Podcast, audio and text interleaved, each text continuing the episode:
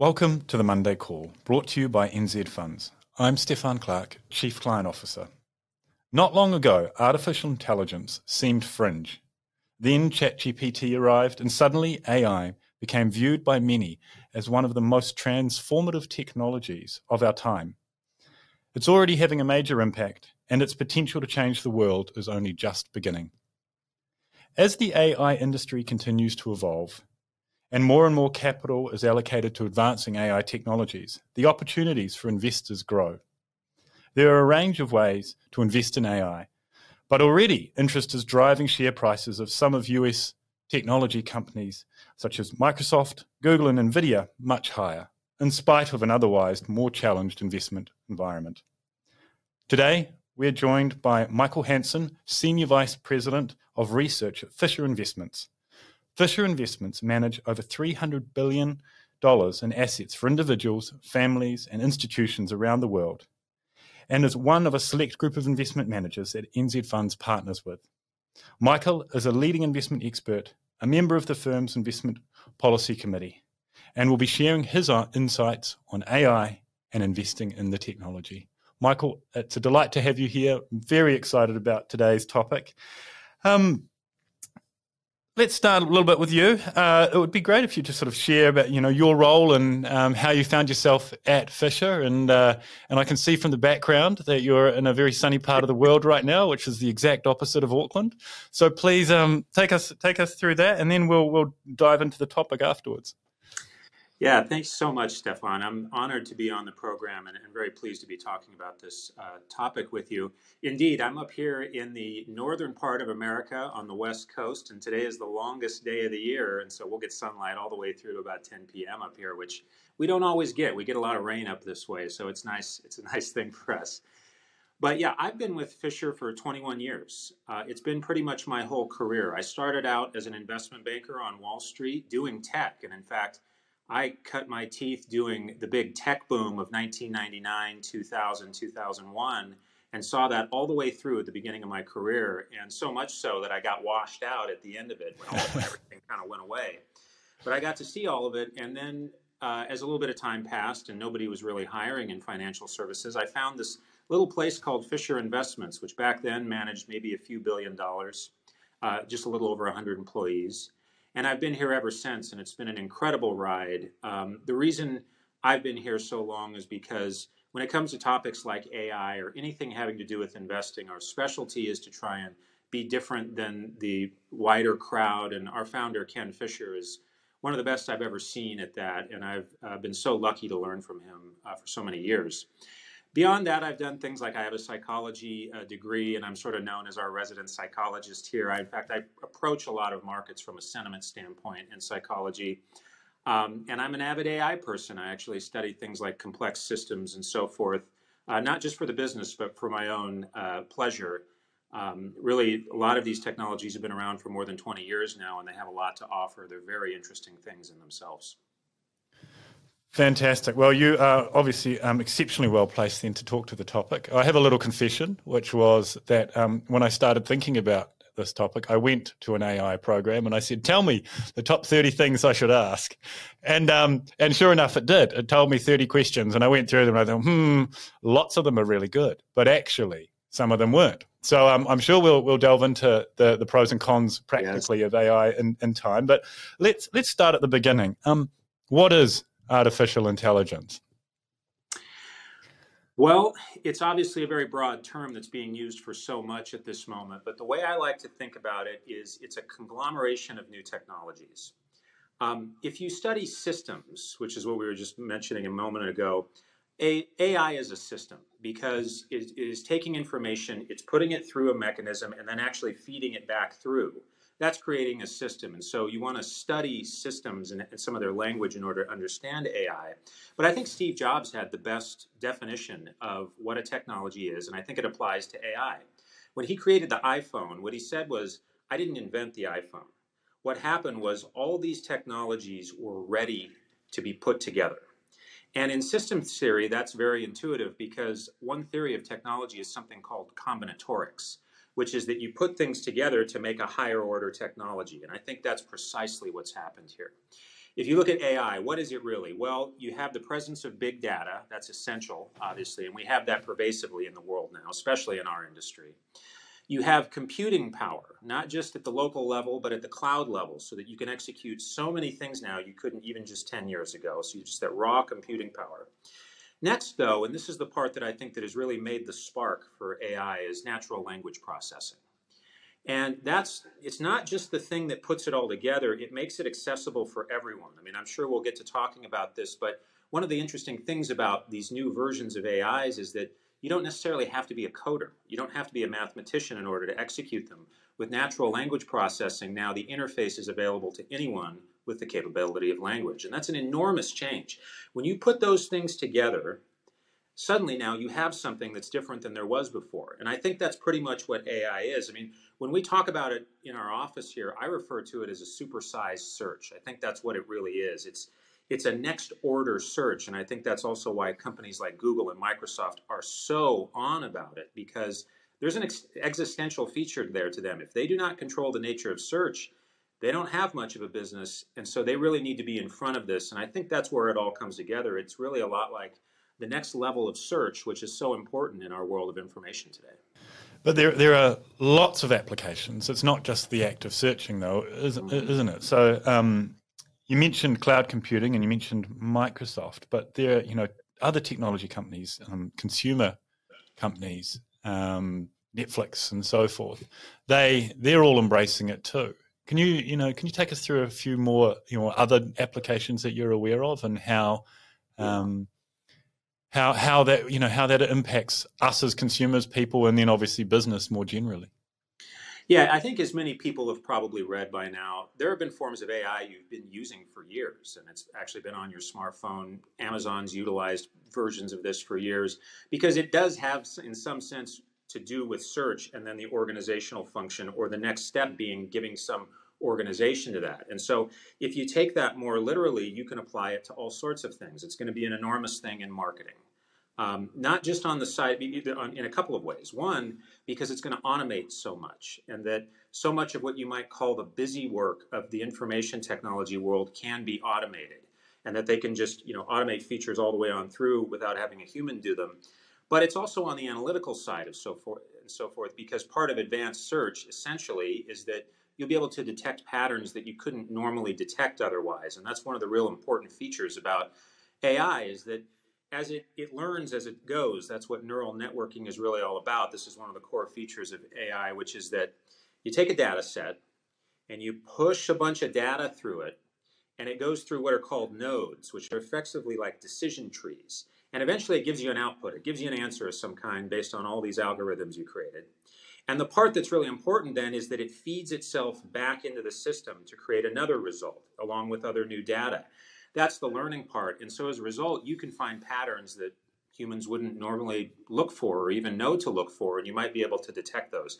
That'll have a huge implication in things like marketing, but as also I think you know you, you can take that to any part of the information economy that really has an application. So insurance, for example, just the pricing of insurance probably gets more efficient over time based on the way AI can take data. Um, infamous, I know, it everywhere in the world, but especially here in the states taxes. You know, I mean, tax is one of the most difficult things to get through, and they already have lots of automation, but I can guarantee you that there'll now be a layer of AI on the things like taxes, such that that entire process, all the complication, can be reduced to asking a few more prompts to the individual and have a lot less to do there. That to me is what it's really all about. And those are probably just a few of the applications. I mean, when I think about our business, investing, which is going to be a place where AI is very heavily uh, integrated, what do we talk about? Well, we talk about a few things. It's not just about can I find the secret data or the secret answer to make things outperform. That's a part of it. But really, we talk about automation as well. Uh, we have a research staff of over 100. And in that, there's just a tremendous amount of analytical work that has to do with processing data, making the next report, and so forth. AI is going to have a lot to say about simply automating those things and reducing just the amount of overall workload. Um, one of the ways I like to describe it is that throughout human history, you've just had labor intensive things, right? And through much of civilization, it was about people even sacrificing their lives to go into a mine and get a commodity or whatever it was hard labor. Well, in the information economy, it's not the same as that, but there is a version of it, which is they're just processing. You know, there are people in the information economy that are just processing, um, making reports, et cetera, et cetera. A lot of those things can be automated so that those people can go on and do higher orders of work, which to me is not something to necessarily be afraid of. I do think it will automate some work away. But as has always been true with any new technology, it's been much more the case that the economy adapts, moves on, finds many new functions for people to do new jobs rather than just simply destroying jobs uh, at a certain part of the of the infrastructure. Let's say. It's interesting that, isn't it? Technology um, uh, over over the over the generations that it's been more and more at the forefront. There's always been calls that it's going to drive unemployment through. Um, you know, obviously originally from the Luddites and so forth, and then and yet now where population has you know, 60% higher than it was a couple of, you know, 50 years ago or something. And, um, and unemployment across the board is at its all time low still. So, um, you know, it, it, it, changes things, but it doesn't necessarily result in, you know, um, significant reductions in employment and, and the, the, automation industrialization of, of the way we operate as a, as a species. Some of the other things that really that stood out there is um, you, you, talked about uh, the applications. Um, medical is one thing, and Google's been focused on that recently, haven't they? Um, and the other area that is really prominent AI at the moment is cyber and fraud prevention. Can you talk a little bit about those particular fields and, and they're um, very topical uh, uh, at the moment? Medical, I think, is worth talking about first. You know, in my mind, the great technological uh, miracle of the last hundred years has has maybe been PCs, computers, but it's mostly been medicine. Medicine is a great miracle of our age, and it continues at a pace that is amazing. And in fact, our founder Ken Fisher um, is someone who keeps up very much on medical technology, and he's I, I just hear him comment from time to time about if you read the journals consistently, medical journals out there, the, the innovations are coming fast and as fast and furious as they ever have. AI is going to play a big role in that, and I see it um, in a few different ways. One is that medicine, especially here in in America, uh, and I know it's true in many parts of the world, is an amazingly bureaucratic structure an enormous amount of data to be processed, an enormous, enormous amount that can be automated better and better, and especially for doctors to have access to patient information. I mean, that's just a basic one, one I think that'll be done a lot. When you get to the actual side of care, um, diagnosis will probably be more effective and faster because a doctor can interface with their artificial intelligence, whatever you want to call it, in order to get to possibilities more quickly and then the remedies for those things and put them in a hierarchy and be more effective in doing that. Um, the great chess player, or many great chess players, um, but especially Garry Kasparov, who was the great chess player of the 90s and often considered one of the best ever, wrote a great book about machine learning and chess. And, and his conclusion about that was that it's not about just the AI and it's not about just the person. The absolute best chess player is the one where both of those are utilized. That'll be true in medicine as well, I think, in terms of coming to, to conclusions about care and being more efficient. I mean, this is the type of thing that open up, opens up the door to specialized care where people, uh, your, your provider can understand you down to your DNA and use that to know what the right specific care is for you, to model it specifically for you, as opposed to having a more gener- uh, generic application. On the surgical side and the medicine side, this also, I mean, it'll be it, will it'll change things a lot because pharmacology, for example, is often a game of hit or miss. It's increasingly though becoming data oriented, so where they can find the spots to find the right types of pharmacology, all different types of drugs that way, and that AI, with almost with some certainty, I would say, is going to be able to help assist finding the areas where there's more applicable drugs easier to do, more possible for humanity, and so forth. And then on the actual surgical side, I mean, I, I, don't know how fast this will happen, but over time, a learning machine can be of a huge assistance with surgeries. I mean, the human body is not, every human body is different, but essentially it's all the same in terms of where the organs are and so forth. And that a learning capability across a pretty specific dynamic like that with some variations actually is the, just the type of thing that AI might be able to do very well at. And already, you know, robotics have made their way into surgical uh, procedures, many, even some done at a great distance, and I can see AI assisting in all that. But what you notice about all this conversation is that AI is sort of like a functionality. It's like a software that's going to be integrated into all this, but it's really out there. I mean, there are firms, and we'll talk, I'm sure we'll get to talking about this, but there are firms who will benefit from this and see their revenues grow and become big, bigger firms as a result of it. But so much of this, as it did with the PC era, I believe, is going to simply, the benefits of it will just accrue to humanity. That over time, you may not see the greatest productivity numbers, you know, that they were expecting or something like this, because I remember in the 2000s, people said, you know, PCs would change productivity forever. And you know, those numbers moved a little bit, but not that much. And I think it's very difficult to calculate those things. I mean, we know computers have been a huge change in productivity for what we can do, but it didn't really show up in those numbers.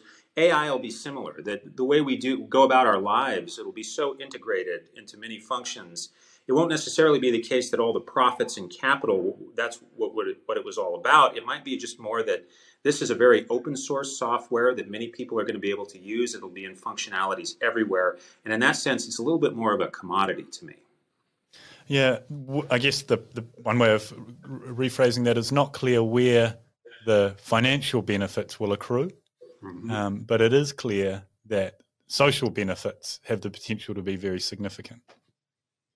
Indeed, and you know, we didn't. I, you mentioned cyber, and I'll just take a second to, to mention that as well cyber is a double-edged sword to me, uh, cybersecurity, because essentially in the cyber world, you are trying to keep up with the criminals. I mean, it, it's hard to know what they're going to do beforehand, so you have to try and you see what they do and then move your tactics so that you're up to date with whatever they've done. You know, most recently, that's unfortunately the nature of cybersecurity.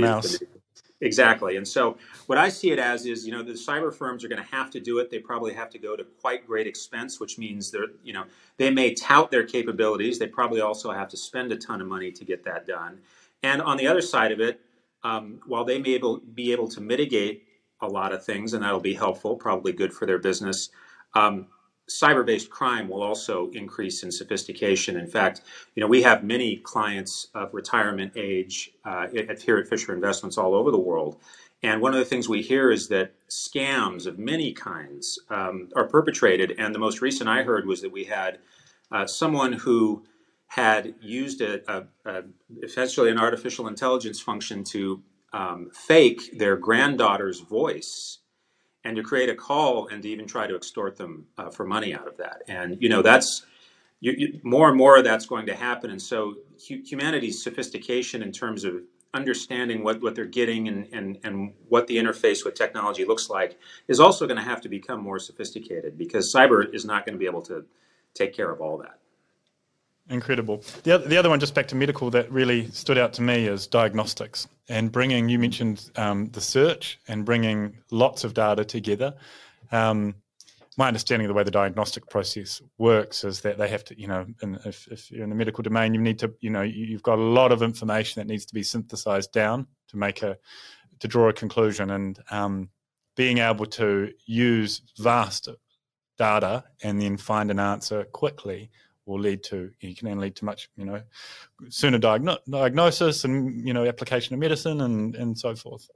Great example of that is radiology and oncology, which you know. Um, if you if you talk to a radiologist, they spend years, a better part of a decade, trying to understand yeah. the patterns of seeing what certain things are based on X-rays, and an artificial intelligence, frankly, is going to be able to assist that quickly and accurately, probably better than most humans can ultimately.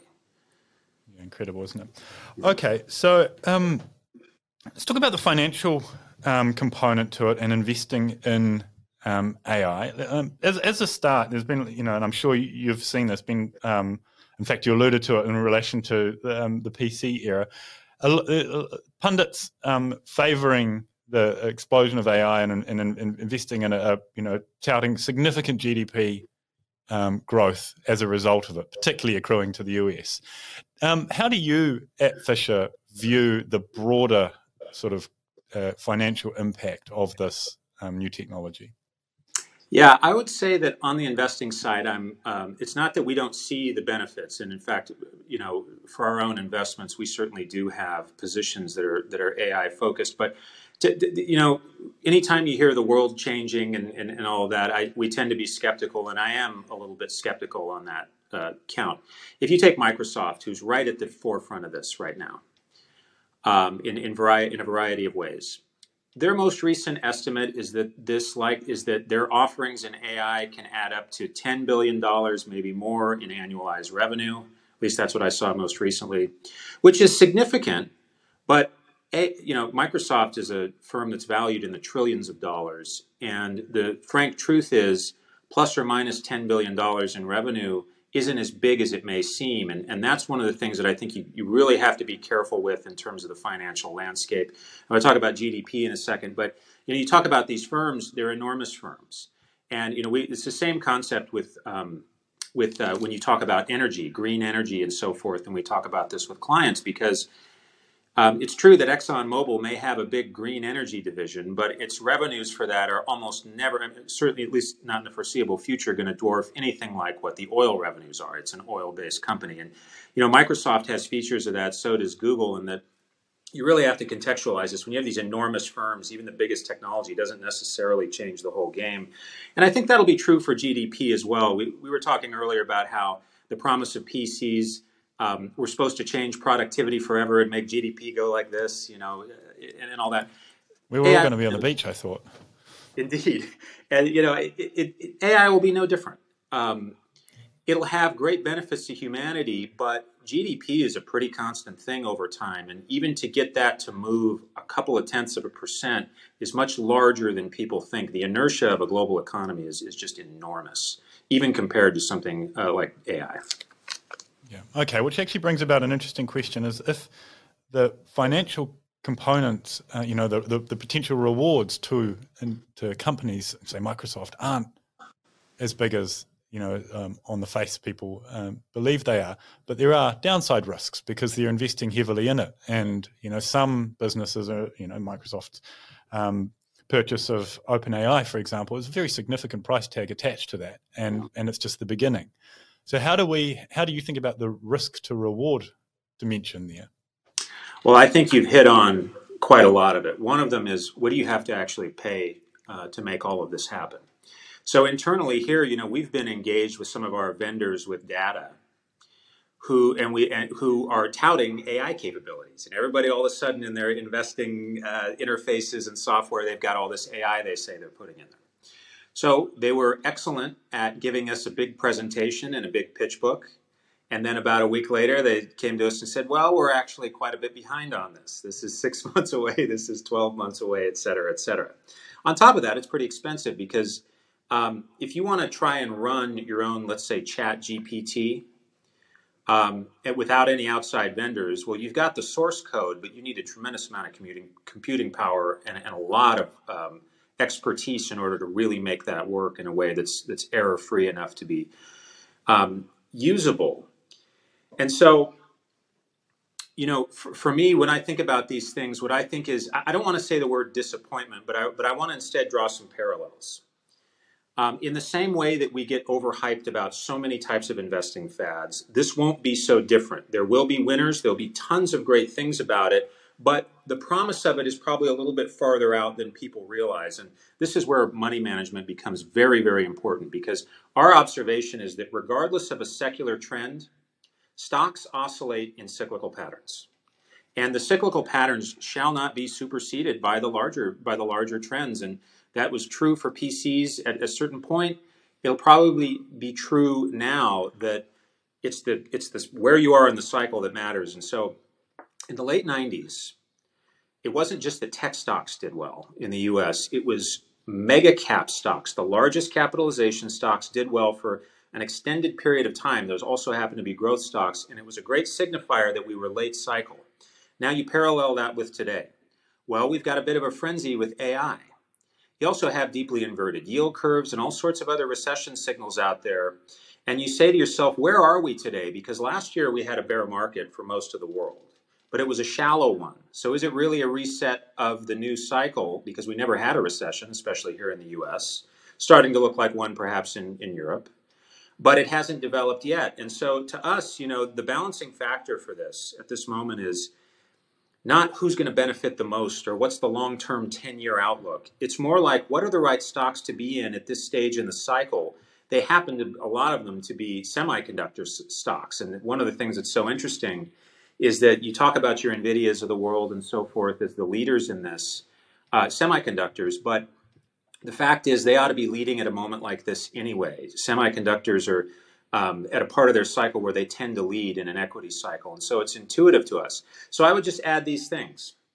Um, I think a lot of what AI is about to become is push it down the line a little bit. The promise of it looks great, but actually we have to spend all this money and it takes a while to implement. This may actually be a three to five year thing, not a six month thing. And the second thing is there has been an absolute frenzy of investment in this, not just private and public, but also in things like semiconductors. I mean, I was looking over the other day the list of global new semiconductors foundries that are scheduled to be in North America, Europe, Asia, et cetera, and it's enormous. And it reminds me a lot of the semiconductor oversupply of the early 2000s. And it wouldn't surprise me at all if we see a repeat of that. Because um, ultimately, all of these things, semiconductors and AI, are commodities. They will be, um, especially semiconductors, though, is that even the cutting edge semiconductor today is one day our commoditized chip. And that'll be true for the AI versions of chips that uh, NVIDIA has, or the you know the great uh, transistors that Taiwan Semi can make for many other types of capacities. They won't be the leader that way forever, and that um, you can get this turn from euphoria into something that looks a lot more negative real quick. Because I think that people are going to throw a lot of money at this, and the results may not be as fast as they think. I guess it comes down to your measure. If your measure is um, can we build a profitable business and um, or it's a profitable investment?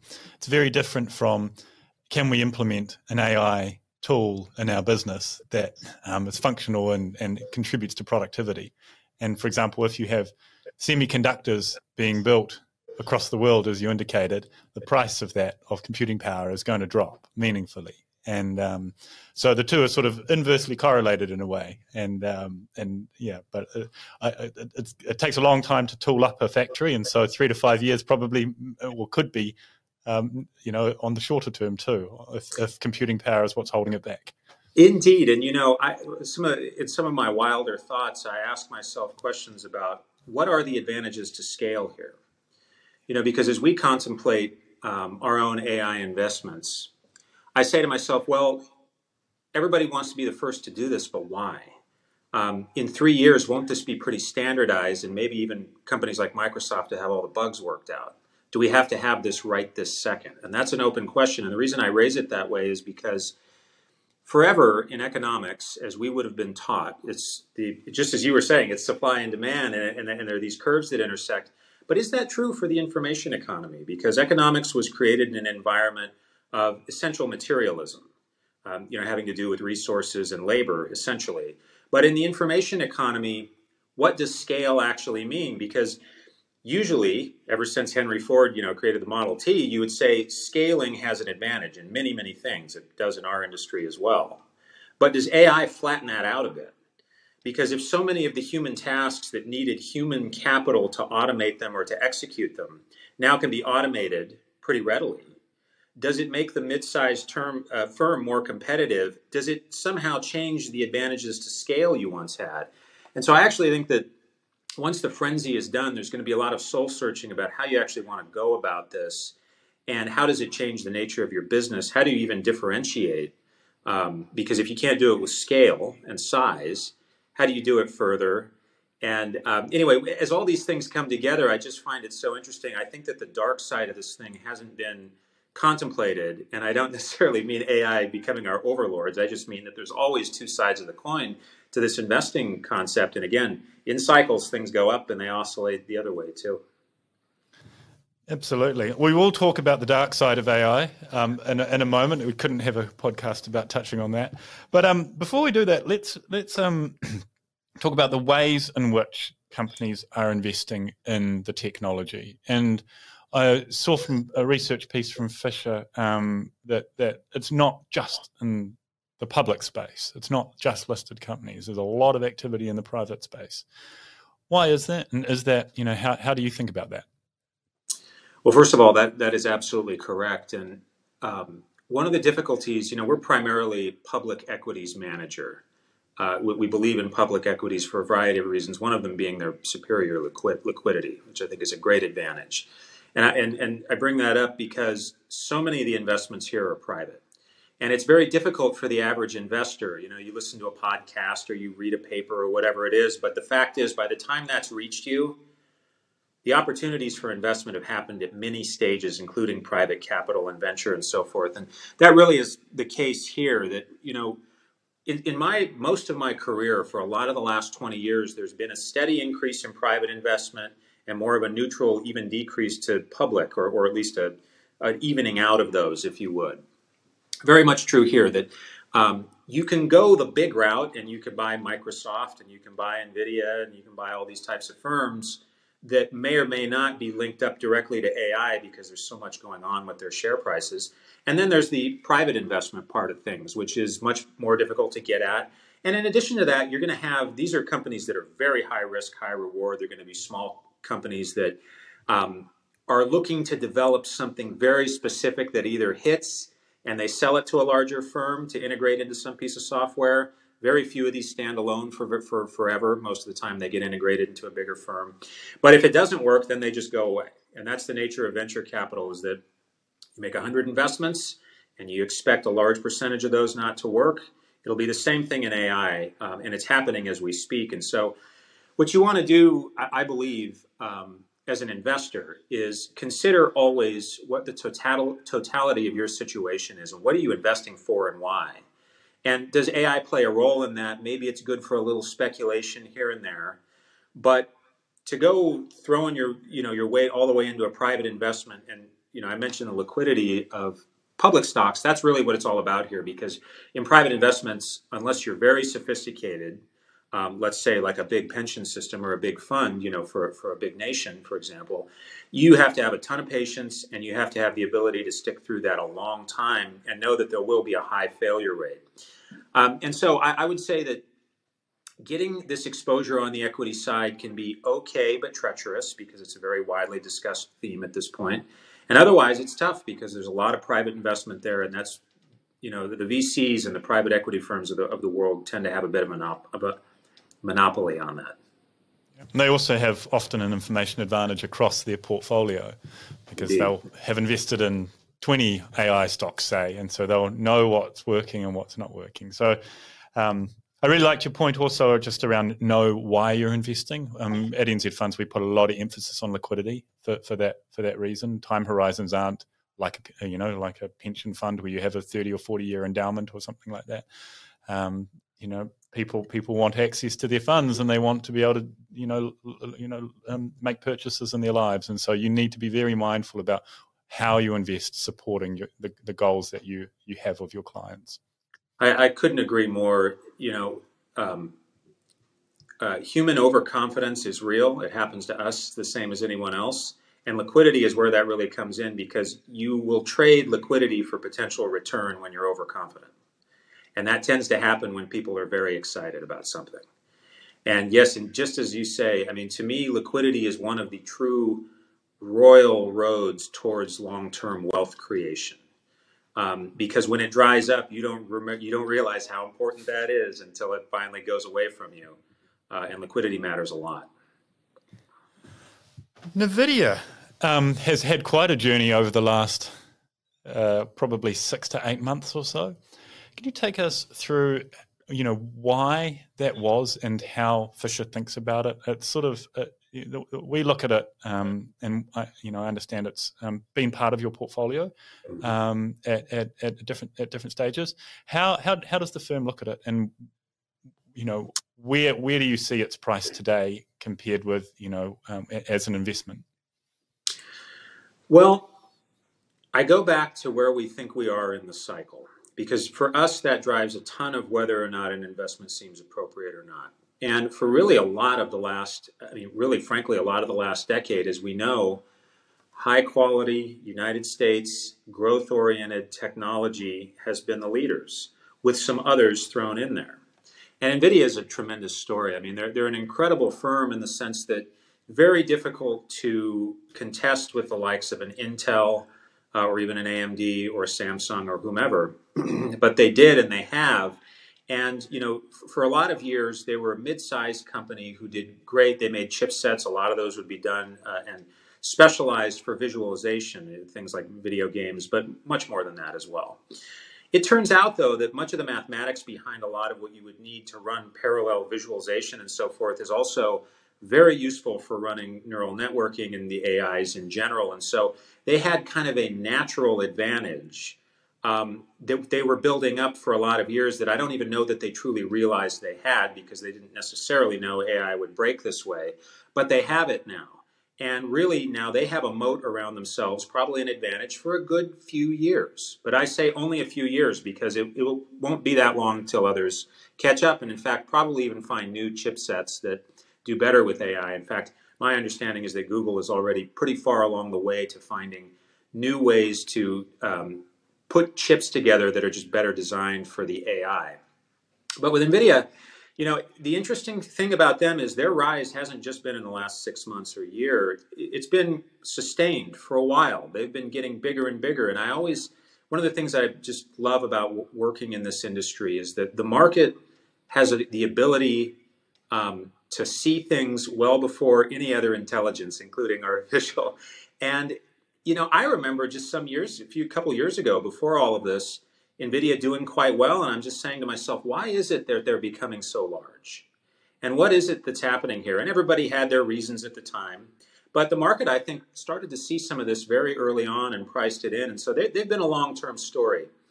Whether they can keep it up for the very, very long haul, I think that's the part to be skeptical about. And with us, the way we do in investing is that you can have a long term story. You can have a company you think will do well for 10 or 20 years.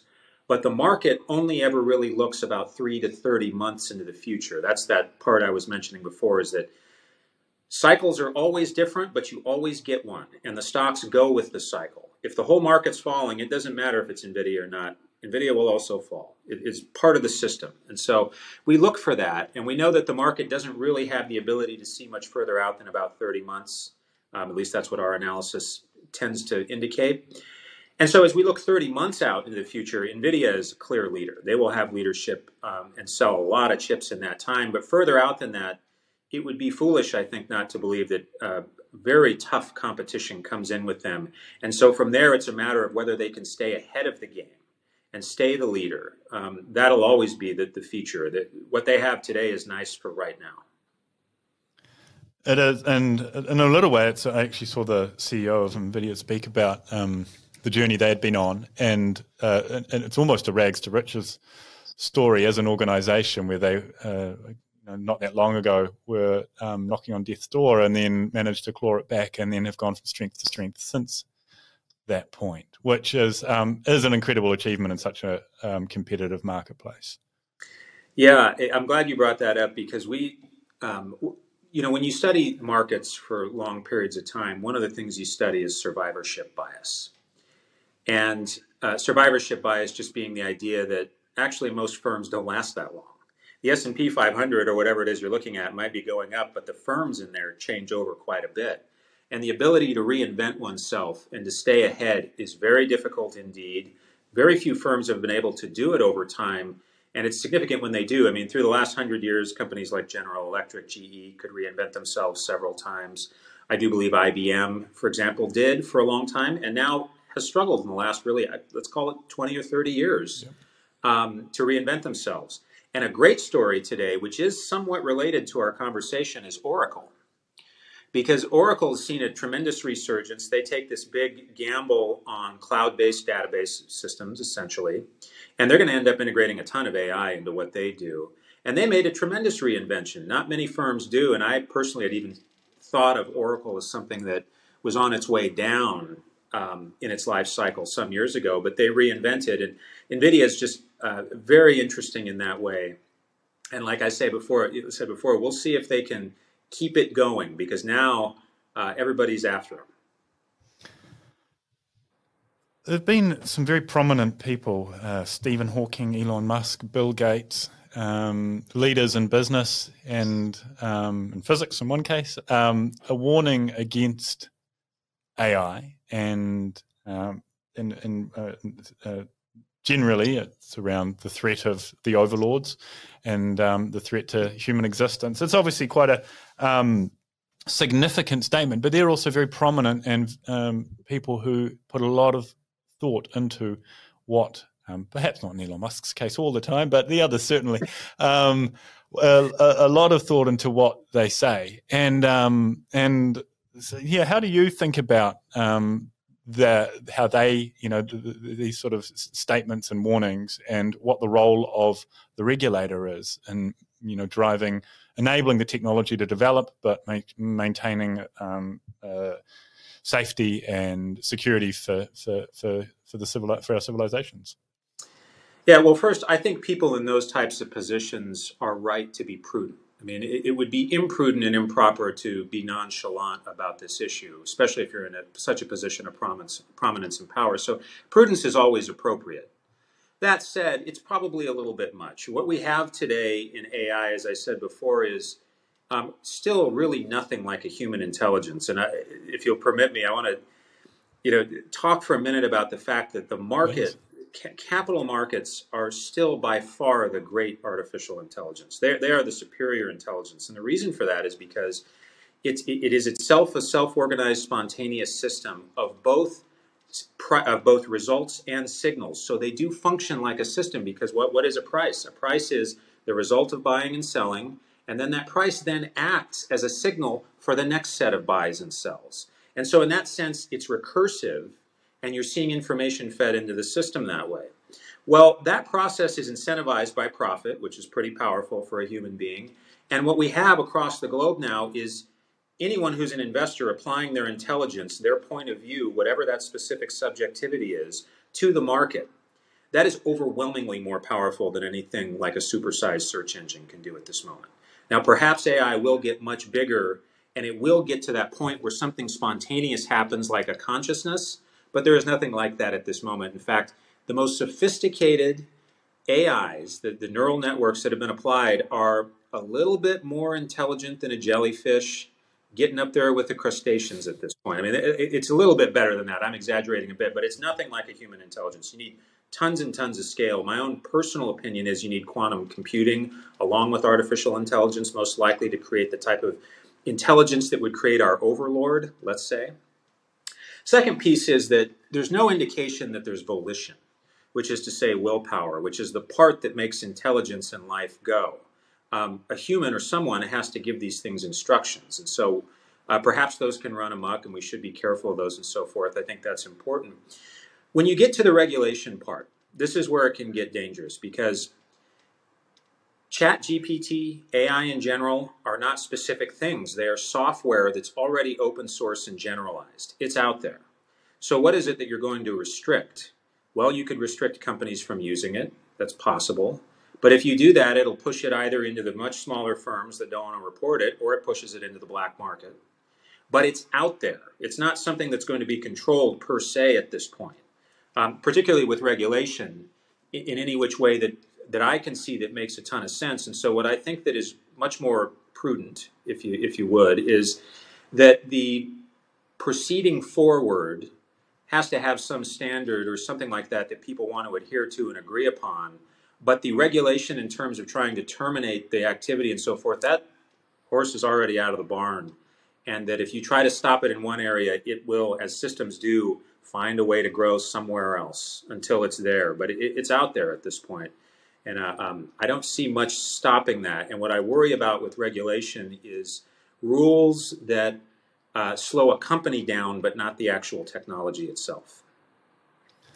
Uh, for a regulator, there's probably some comfort in having your Googles and your Microsofts and these trusted entities being at the front of an emerging technology, then, because presumably they have deep relationships with government and um, act uh, uh, um, you know, have larger compliance divisions and so forth that will be able to respond to regulatory oversight or, or concerns.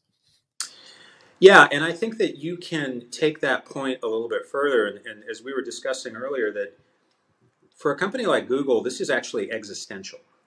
And so, if, if you, if, with their size, and you're right, they're going to have a relationship with the governments of the world for good or ill, they will. They've got very uh, you know cozy relationships there. And so that could go both directions, though, because the number of lobbying dollars that are now spent by your Metas and your Googles and your Microsofts is enormous. And so, um, with companies that large, they can influence the political process, and, and, they have before. I think we see that going on with you know politics in America as well, and, and information. But because it's existential, especially for Google, I mean, I, I view I don't view uh, AI for Google as something that's nice to have or exciting. I view it for them as an ex- existential risk because if they don't do this right, they go away. Their business is based on search. So it will be good to observe them as the biggest player and the one where so much of this funnels through to see what they do, how they do it, how it all kind of plays out, because then maybe you can perhaps go to the regulatory framework and say, well, here's how the here's how the overwhelming majority uh, of this works in society, and we can deal with those players as well. But I, I will go back to my point before.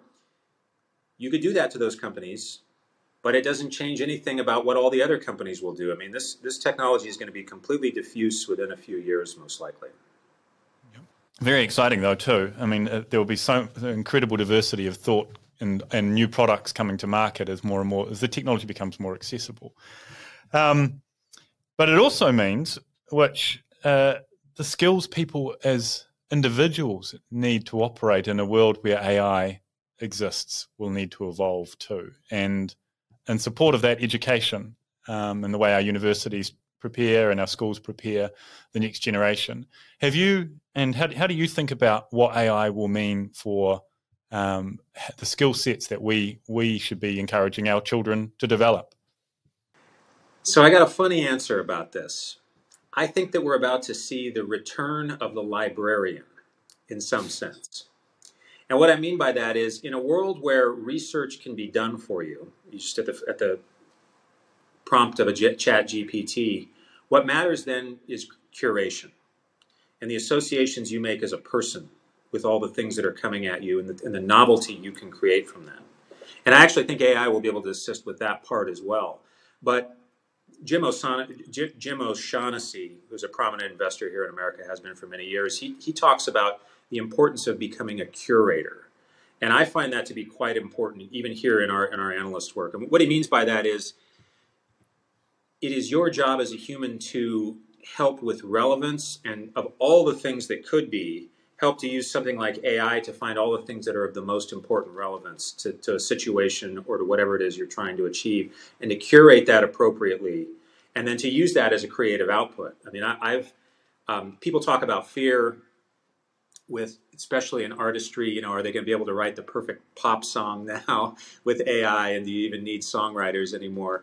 And the answer to that has always been the same. I mean, formulas for pop songs have been known for a while. Uh, you still got to do it, and even if AI can assist with that or even do some of it well, it'll still matter on the human side of curation, making it slightly different. I mean, if you if you think about what AI actually is, as, as I'm characterizing it as a massive supercharged search, what you're going to get then is a blend of what's so much of what's already out there, which can be very useful. But then that means there's quite a lot of uh, new capacity there for novelty if you apply your creativeness to it. And so I, I think quite a lot of that is on tap. I think that um, for the most part, this is something that, as opposed to the fear you know people have about jobs and what people will, will learn from it, I think that it's it's much more like a human assistant uh, than it is uh, something to be feared with. But in terms of the skill sets, I would say don't don't go straight to coding. I hear that a lot. Say, oh, you've got to become a coder. You got to learn coding. No, I, I, don't think so. Uh, with natural language processing, in real time, what's happening is that you don't need to learn Python or some other code. The system's going to know how to interface with you. And so we've been talking about commoditization a lot through this, this session, and, and I want to say this here again.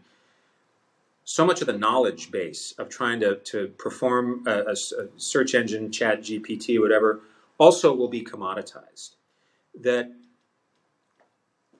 you know, if you go learn one skill set, I mean, I, I say this to our analysts a lot. If you become the all time expert in Excel, you better hope that Excel is relevant for the rest of your career or something like it, because these things become commoditized. And so I would say that the, the practice of critical thinking and creative intelligence is where a lot of value is going to be for the information economy and people's place within it, finding what's appropriate versus what the, the computer might uh, give you.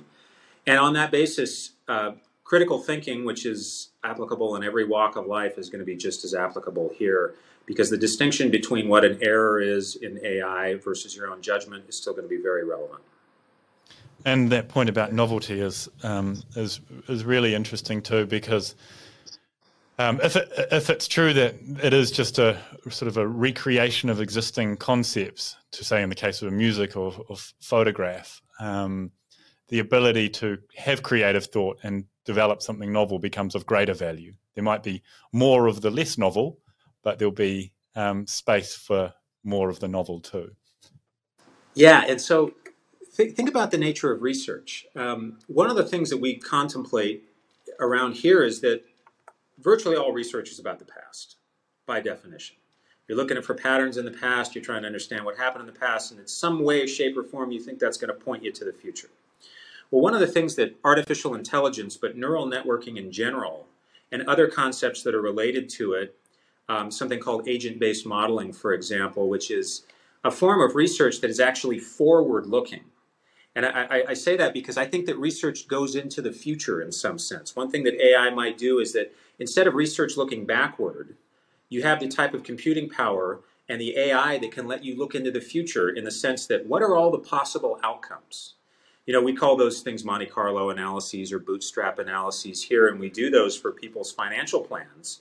What if you applied that with enough computing power to so many situations, the macro economy, one company, one industry, and you played out a million different iterations of the future and found out, at least according to what we know, what would be the most likely and least likely. And you, that would help in judgment, right? That would help in, help in, in you making a decision if an AI could give you different paths of reality. What are the most likely paths of reality?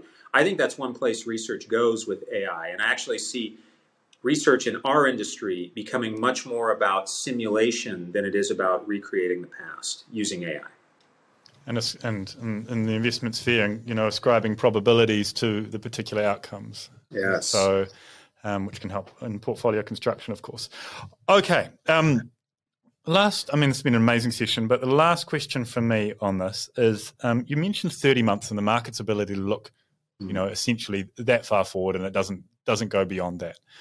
Um, but you seem to have a lens that looks much further. If you were if if you were having your little bit of crystal ball gazing, you're looking a decade from now. Where do you think we will, will we still be talking about AI in the same way, or will it have moved, you know, in, to a whole other sphere?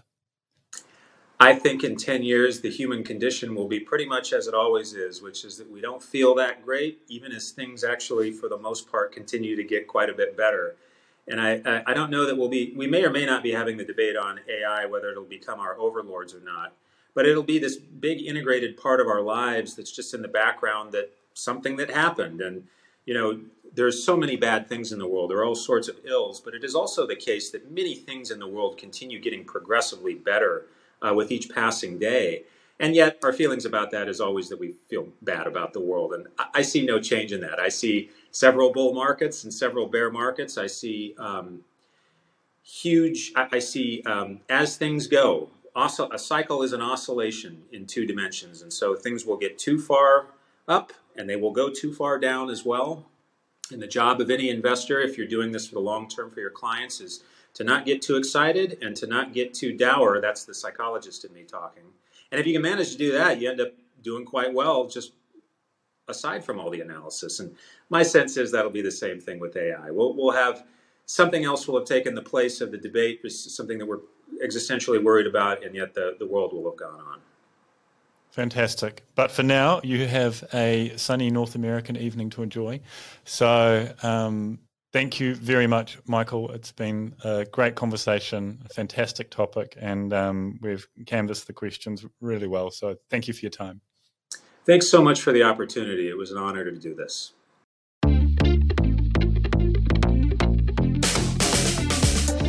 This has been the Monday Call, brought to you by NZ Funds.